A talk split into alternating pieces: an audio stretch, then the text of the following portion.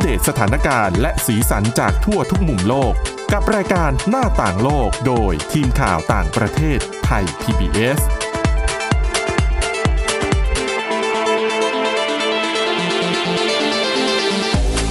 สวัสดีค่ะ ต้อนรับคุณผู้ฟังเข้าสู่รายการหน้าต่างโลกนะคะ มาอัปเดตเรื่องราวสถานการณ์และสีสันจากทั่วทุกมุมโลก กับทีมข่าวต่างประเทศไทย PBS ได้เช่นเคยค่ะ ติดตามฟังกันได้ผ่านทางพอดแคสต์ค้นหาคำว่าหน้าต่างโลกนะคะ หรือว่าไปที่เว็บไซต์ www.thaipbspodcast.com ค่ะ วันนี้อยู่กับคุณทิพย์ตะวันธีรนัยพงษ์และดิฉันวินิษฐาจิตกรีค่ะ สวัสดีค่ะ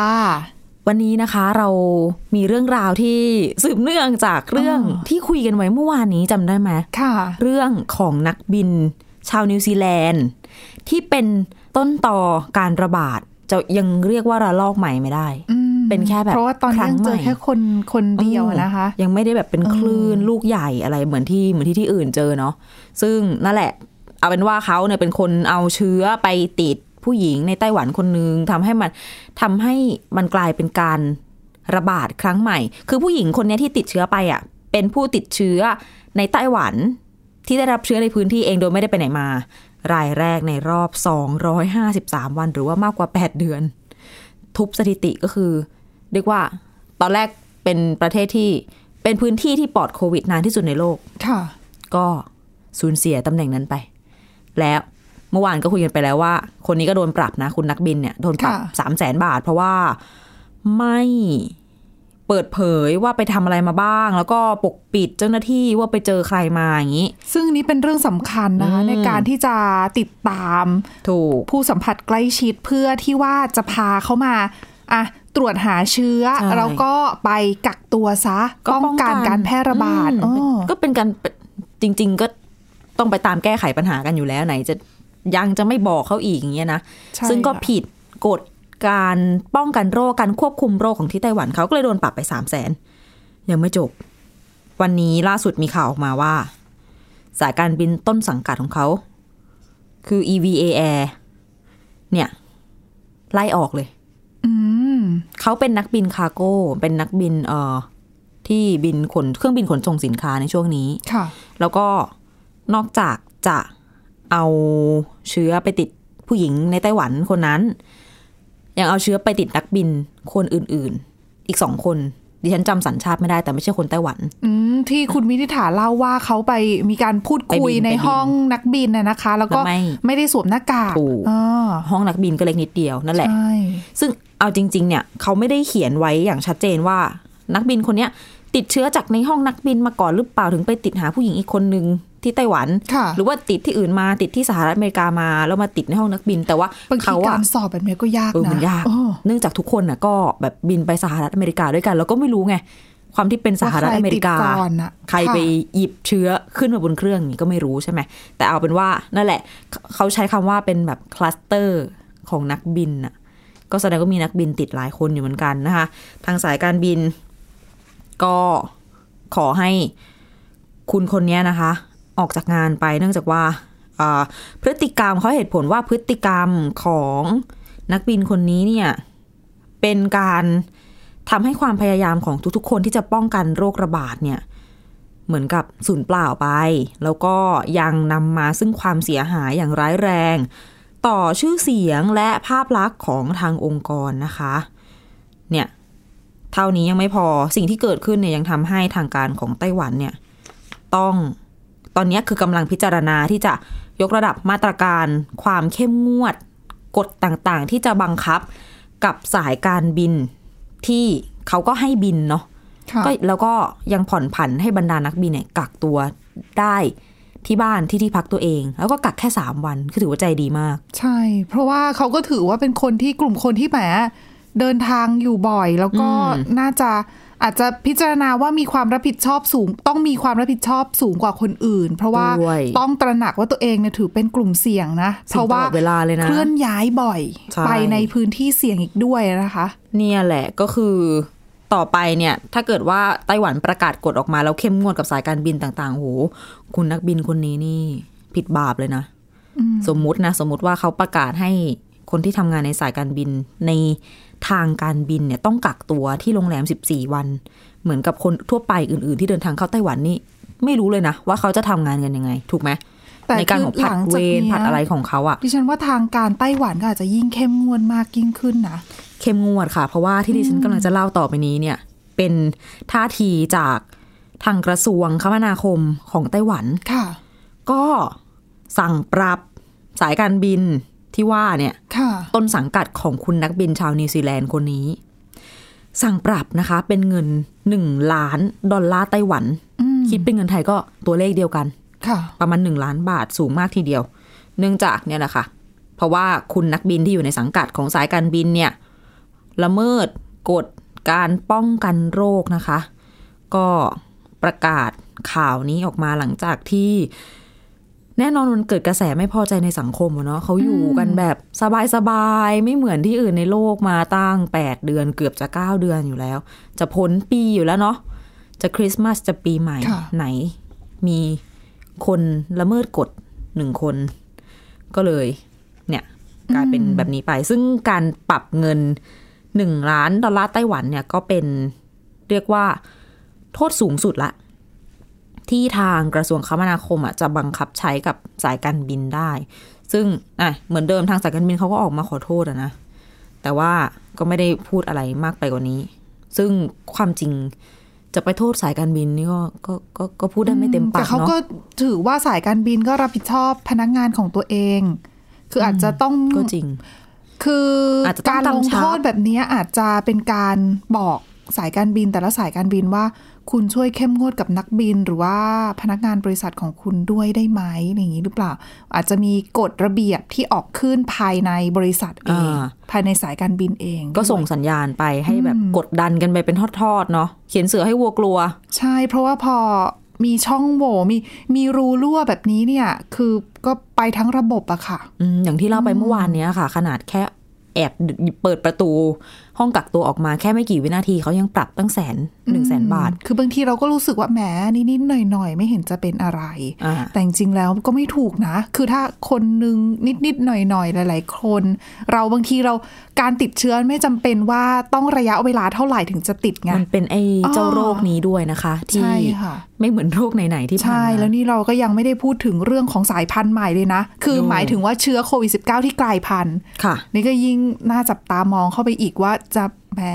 แพร่ระบาดได้เร็วขึ้นหรือเปล่า อ๋ อะ อ นะ จะติดได้ง่ายกว่าเดิม อ่ะ ใช่ ต้องระวังกันต่อ ใช่ค่ะ ก็จากเรื่องของไต้หวันนะ ก็มาต่อกันที่สหรัฐอเมริกานะคะ คือต้องบอกว่าตอนเนี้ยหลายฝ่ายคือนอกจากจะพูดถึงเรื่องของการแพร่ระบาด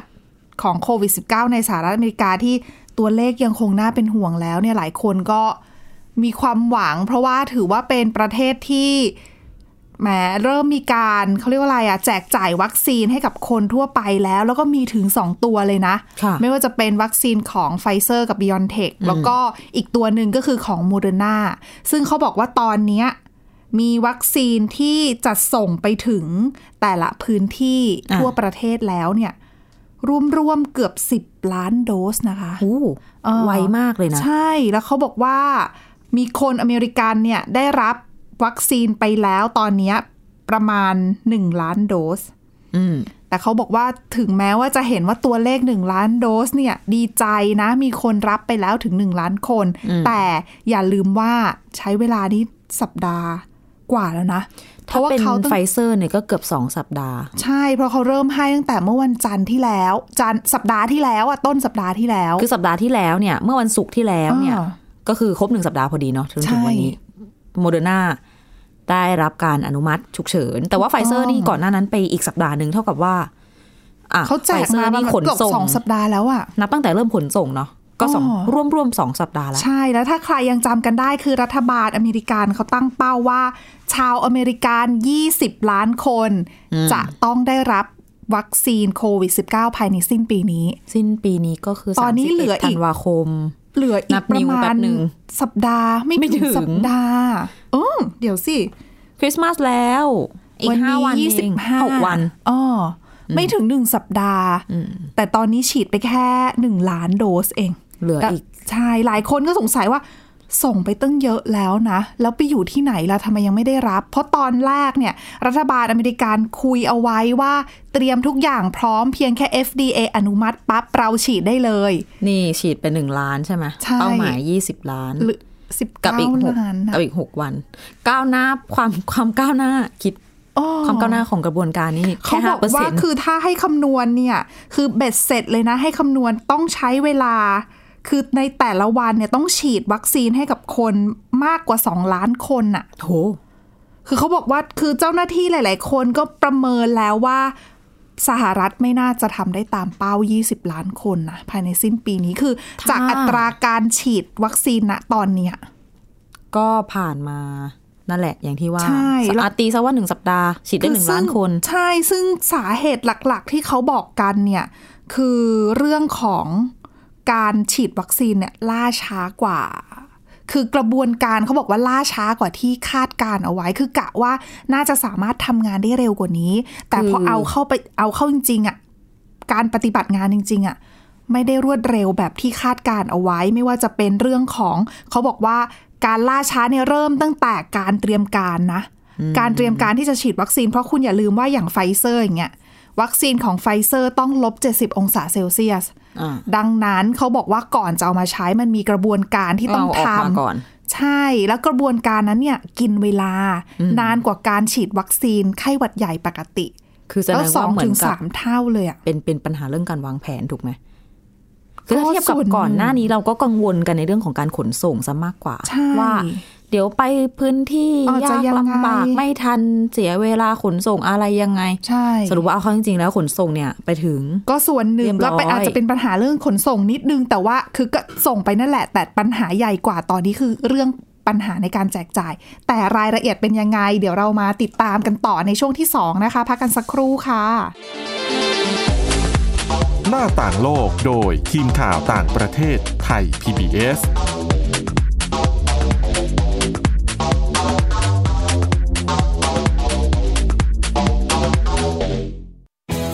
ไทย PBS d i g i ดิจิ Radio Infotainment for All สถานีวิทยุดิจิทัล จากไทย PBS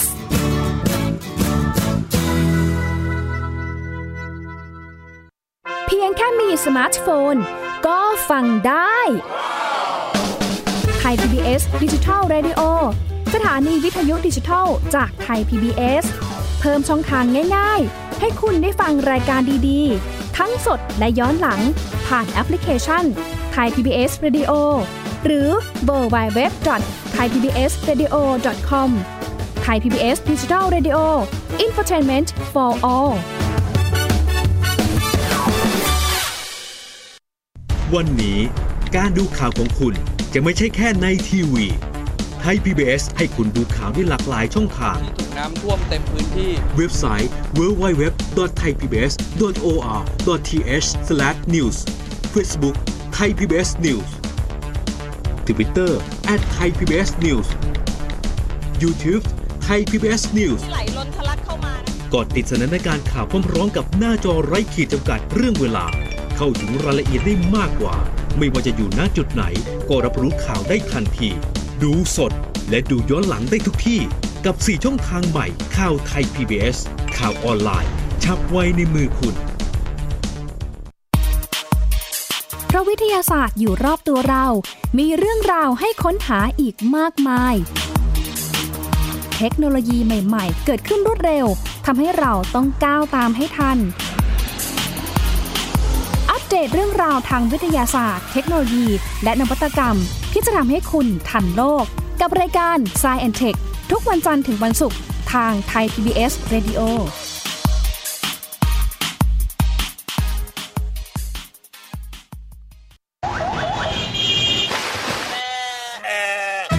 ชวนทุกคนตะลุยไปให้สุดโลก สะบัดจินตนาการกับเสียงต่าง ๆ ไปพร้อมกัน ในรายการ เสียงสนุกทาง www.thaipbspodcast.com และแอปพลิเคชันไทย PBS Podcast แล้วเจอกันนะครับ หน้าต่างโลกโดยทีมข่าวต่างประเทศไทย PBS ต้อนรับคุณผู้ฟังกลับเข้าสู่ช่วงที่ 2 ของรายการหน้าต่างโลกนะคะ ช่วงที่แล้วยัง คุณทิพย์ตะวันยังคุยค้างไว้อยู่เรื่องของที่สหรัฐอเมริกาเนี่ยเออแจกวัคซีนไปได้ไม่ถึงไหน ใช่ค่ะ ก็คือขนส่งไปถึงมือเจ้าหน้าที่และ แต่กระบวนการในการที่จะฉีดให้กับประชาชนเนี่ยค่อนข้างที่จะล่าช้า ซึ่งก็มีหลายปัจจัยที่บอกไปอะนะคะ เรื่องของการเตรียมวัคซีนเพื่อก่อนที่จะฉีด เขาบอกว่าก็ด้วยความที่เขาเก็บในอัลตาโคนะล เย็ บ น เจ็ดสิบ จัด องศา ไม่ เซ ใช่ ล แค่ เซียส แช่แข็งธรรมดา ถูกต้องกระบวนการต่างๆ ก็เลยต้องมีเพิ่มมากขึ้นน่ะนะคะ ก่อนที่จะฉีด ซึ่งเขาบอกว่าการฉีดวัคซีนของไฟเซอร์ให้ประชาชนเนี่ย ใช้เวลาตกประมาณ 10 นาที ฮะ อ๋อแค่ฉีดวัคซีนเนี่ยเขาบอกใช้เวลา 10 นาที ซึ่งเวลาเนี้ยถือว่ามากกว่าการฉีดวัคซีนไข้หวัดใหญ่ให้กับประชาชนเนี่ยสองถึงสามเท่า อ่าโอเคเข้าใจ เพราะว่า อ่า ถ้าเรานึกภาพเราฉีดวัคซีน ตอนเด็กๆ มันก็แป๊บเดียวนะ ใช่ก็คือแค่ไปนั่งเปิดแขนให้เขาใช่ไหม นานตอนงองแงไม่ยอมฉีด กลัวเข็ ม คือแบบอุ๊ยอย่าอย่าเลยอะไรอย่างนี้หรือไม่ก็ชวนพยาบาล บิดผิว คุ อยู่ ย ใช่ชวนพยาบาลคุยจะเจ็บไหมคะอะไรอ เดี๋ย ย่าวง หนู นี้ เป็นลม ใช่ประมาณนั้นนะคะก็จะเสียเวลาตรงนั้นละอันนี้นานกว่า 2-3 เท่าอ่ะอ่า ไม่ใช่แค่เรื่องของเวลาในการก่อนที่จะฉีดนะคะ เขาบอกว่าเรื่องของการหาเจ้าหน้าที่มาฉีดก็ยากเหมือนกัน เพราะว่าอาจจะต้องใช้ คือในแต่ละศูนย์อ่ะ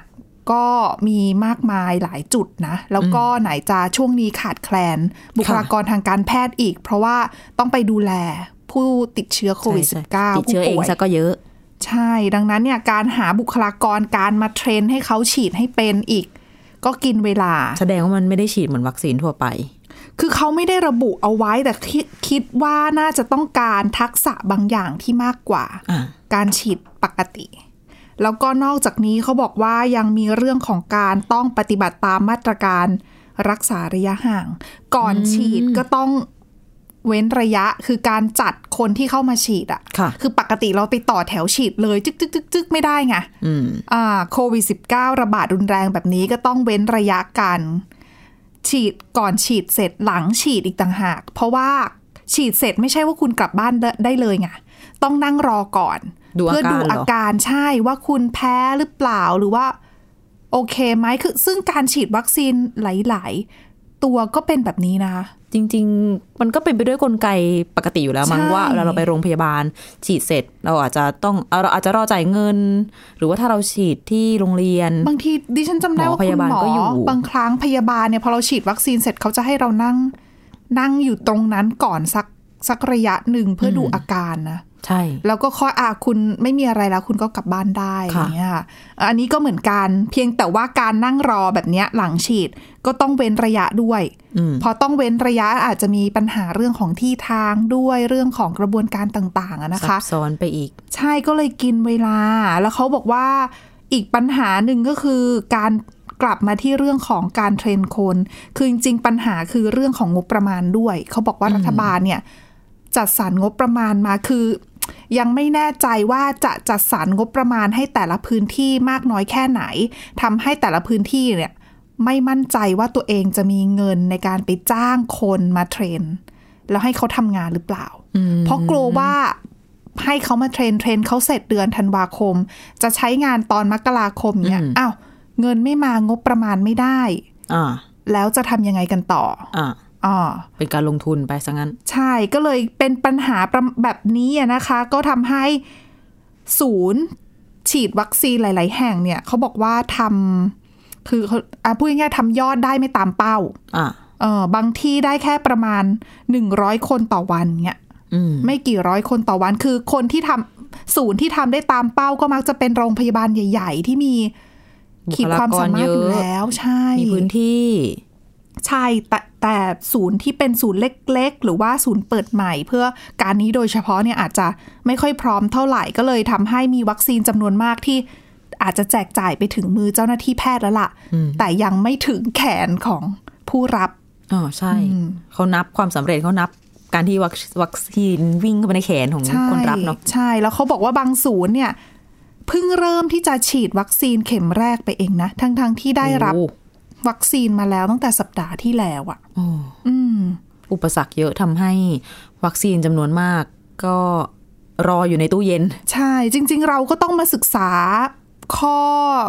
ข้อดีข้อเด่นข้อเสียหรือว่าข้อผิดพลาดต่างๆ ของแต่ละที่ด้วยนะในเรื่องของโครงการแจกจ่ายวัคซีนแบบเนี้ยเพราะว่าในอนาคตปีหน้าอะช่วงกลางปีเราอาจจะได้รับวัคซีนแล้วต้อง แต่มั มี น กา ต้ ร อง เริ่ม มี แจกจ่าย มันจะต้องมีข้อจำกัดอีก เพราะว่าอะอย่างไฟเซอร์กับโมเดอร์นาสองตัวเนี้ยวัคซีนเป็นแบบ mRNA อืม การจัดเก็บก็อย่างหนึ่ง ใช่ วิธีการ ค่ะ ฉีดก็อย่างหนึ่งแล้วก็จัดการกับโดสหนึ่งโดสสองยังไงระยะห่างกันยังไงโอ้โหในความวุ่นวาย ใช่ นี้ แต่ว่าเราก็จะรู้ถึงความผิดพลาดของเขาว่าอ่ะอาจจะต้องมีการคิดเผื่อเอาไว้ในเรื่องของกระบวนการ การเสียเวลาในระหว่างการฉีดวัคซีนให้ ก็จะได้ แต่อ่ะ คิดเอาไว้ก่อนวางแผนเอาไว้ก่อน ก็ดี เพื่อที่ว่าถึงเวลาเราได้รับวัคซีนแล้ว จะไม่ไปเสียเวลาให้วัคซีนกองอยู่ เป็นบทเรียนให้ประเทศ ตู้ อื่ เย็ น นอ๋อ แต่ว่าถ้าพูดถึงประเทศไทยเราตัววัคซีนแอสตราเซเนกาที่รัฐบาลไปทำข้อตกลงไว้ เป็นอีกชนิดหนึ่งนะ ก็ไม่รู้เหมือนกันว่ากระบวนการเชิงลึกในทางการแพทย์ อันนี้เราก็ไม่ทราบข้อมูล ค่ะ ว่ามันเหมือนหรือต่างกันยังไง ก็ต้องติดตามกันต่อไป แต่เรื่อง นะ การจัดการดิฉันว่ามันก็อย่างที่คุณทิพย์ตะวันบอกอะมันเรียนรู้กันได้แหละ ใช่ก็ศึกษาคือศึกษาจากบทเรียนของคนอื่นแหละ ค่ะ ถอดบทเรียนกันมานะคะ จากเรื่องของวัคซีน อ่ะ อันนี้เราไปปิดท้ายกันที่เรื่องในจีนค่ะ ก็มีรายงานของคณะกรรมาธิการสุขภาพแห่งชาติจีนค่ะเขาเปิดเผยรายงานนะ ที่บอกว่าเอ่อผู้ใหญ่ในประเทศจีนเนี่ยมากกว่า 50%ก็คือเกินครึ่ง ค่ะ ตอนนี้นะคะถูกพิจารณาว่าเป็นคนที่มีน้ำหนักเกิน เกินเกณฑ์ ใช่ แล้วก็ในจำนวนนี้ 16.4%ถือว่าเป็นโรคอ้วน ก็อาหารเขาอะ ใช่ คือเขาบอกเขาบอกเลยว่าตัวเลขการเพิ่มขึ้นของผู้ที่มีน้ำหนักเกินในจีนเนี่ย ถือว่าเพิ่มขึ้นอย่างรวดเร็วทีเดียวนะคะ แล้วก็เขาบอกว่าเมื่ออย่างเมื่อปี 2002 เนี่ย มีคนน้ำหนักเกินอยู่เพียงแค่ 29%เอง อืม ตอนนี้มากกว่า 50%แล้วอะซึ่งปัจจัยสำคัญเลยเขาบอกว่าเป็นเพราะว่าเศรษฐกิจของจีนที่เติบโตอย่างรวดเร็วทำให้การใช้ชีวิตไลฟ์สไตล์ของคน เนี่ย เปลี่ยนไป เคยได้ยินเรื่องนี้รวมถึงการแบบเหมือนเปิดประเทศเปิดกว้างมากขึ้น ให้มี ค่ะ สินค้าและอาหารต่างๆ นา ฟา นา สต์ฟู้ดอย่างนี้ใช่ไหม อ๋อจากต่างประเทศ อ๋อ เข้ามา ใช่ คือไม่ใช่แค่การเปลี่ยนแปลงไลฟ์สไตล์เท่านั้น พฤติกรรมการกินเท่านั้น เรื่องของการออกกำลังกาย เขาบอกว่าคนจีนออกกำลังกายกันลดลงนะคะ โดยเขาบอกว่าคือคำนวณแล้วเนี่ยไม่ถึงหนึ่งในสี่ของประชากรที่เป็นผู้ใหญ่นะ ออกกำลังกายน้อยกว่าหนึ่งครั้งต่อสัปดาห์ อืม เข้าใจได้นะ เออคืออย่างเราเราก็ยัง ใน ไม่ค่อย ส่วน ออกนะ ที่ เออ ใน คือ ส่วนที่ ใช่ ทำงานเยอะๆ ก็จะ คือ ประมาณเนี้ย ไม่ออกกำลังกายแล้วกินเยอะด้วยอาหารอาจจะไม่ค่อยดีต่อสุขภาพเท่าไหร่นะคะ ไขมันสูง ค่ะ แล้วก็มีเรื่องของความเครียด อ่า การทำงาน ก็เป็นปัจจัยทำให้อ้วนได้เหมือนกัน ก็เหมือนเหมือนกับบ้านเราอะนะคะ คนทำงานคนเครียด กำ แล้ ลั ว งจะ ก็ บอกว่าฟังไปแล้วเหมือนเรื่องของตัวเอง ใช่พักผ่อนไม่เพียงพอทำงานหนัก ก็เรียกว่า ตารางการทำงานตารางการใช้ชีวิตเนี่ย ไม่ค่อยดีต่อสุขภาพสักเท่าไหร่ ค่ะ ก็เลยทำให้ตัวเลขตรงเนี้ยเพิ่มมากขึ้นและที่สำคัญเขาบอกว่าพฤติกรรมการกินของคนจีนเนี่ย เน้นบริโภคเนื้อเพิ่มมากขึ้น แล้วก็กินผักผลไม้ลดลง คือเมื่อก่อนเวลาเรานึกถึงประเทศจีนเราก็จะนึกว่าอุ๊ยคนจีนอาจจะกินผักกันเยอะเนาะผัดผักอย่างเงี้ย ใช่ใช่ เออแต่เดี๋ยวนี้เขาบอกว่าคนก็กินผักผลไม้กันลดลงอะนะคะ แล้วก็นั่นแหละก็ถือว่าเป็นอีกหนึ่งประเทศที่เผชิญกับปัญหานี้ เพราะว่ายังมีอีกหลายประเทศที่เจอปัญหาในลักษณะเดียวกัน ซึ่งจากข้อมูลขององค์การอนามัยโลกอะนะคะ ตอนนี้ประเทศที่ได้ชื่อว่ามีผู้ที่มีน้ำหนักเกิน แล้วก็อ้วนเนี่ยมากที่สุดในโลกเนี่ยคือประเทศอะไรรู้ไหมคะ สหรัฐอเมริกา ไม่ใช่ เอ้าวเหรอ กาตาร์ไม่น่าเชื่อค่ะ เขาบอกว่ามีประชากรมากกว่า 70เปอร์เซนมากกว่า 70เปอร์เซนนะคุณ เจ็ดในสิบคน ใช่ คือเดินมา ำหก สิบคน เกินหรือไม่ น้ำหนัก ก็ ไม่ เป็ เกิ น น โร แค่ ค สาม อ้วน อืม โอ้ ที่ฉันเนี่ยคิดว่าจะต้องเป็นแบบฝั่งยุโรปอะไรอย่างนี้นะ คือถ้าเขามองใน ที่อาหารมัน อ๋อ มันๆอะไรเงี้ย ใช่ กาตาร์ ก็อาจจะไม่ค่อยได้ออกกำลังกายหรือเปล่า กาตาร์ก็ถือว่าเป็นหนึ่งในประเทศที่เศรษฐกิจดีนะคือหมายถึงว่ามีคนที่ มีกำลังซื้อ มีกำลัง ใช่ไหพูดซื้อถึงในเชิง สูง ของการ ใช่ บริโภค ถูกต้อง ดังนั้นเนี่ยก็นะคะก็เฝ้าระวังกันเอาไว้หน่อยหนึงเรื่องของอาหารนะการกินรวมทั้งการออกกำลังกาย แล้วก็การพักผ่อนให้เพียงพอด้วย เพื่อสุขภาพที่แข็งแรง ทุกอย่าง ใน ประกอบ โควิด กัน สิบเก้าใช่ และอย่าลืมดูแลตัวเองจากโควิด -19 กันด้วยนะคะ และนี่คือเรื่องราวน่าสนใจที่ทำมาฝากกันในวันนี้ค่ะ คุณผู้ฟังติดตามฟังรายการหน้าต่างโลกกันได้นะคะ ทางพอดแคสต์ค้นหาคำว่าหน้าต่างโลกหรือว่าเว็บไซต์ www.thaipbspodcast.com ค่ะ วันนี้เราสองคนและทีมงานทั้งหมดลาไปก่อน สวัสดีค่ะ สวัสดีค่ะ Thai PBS podcast. View the world via the voice.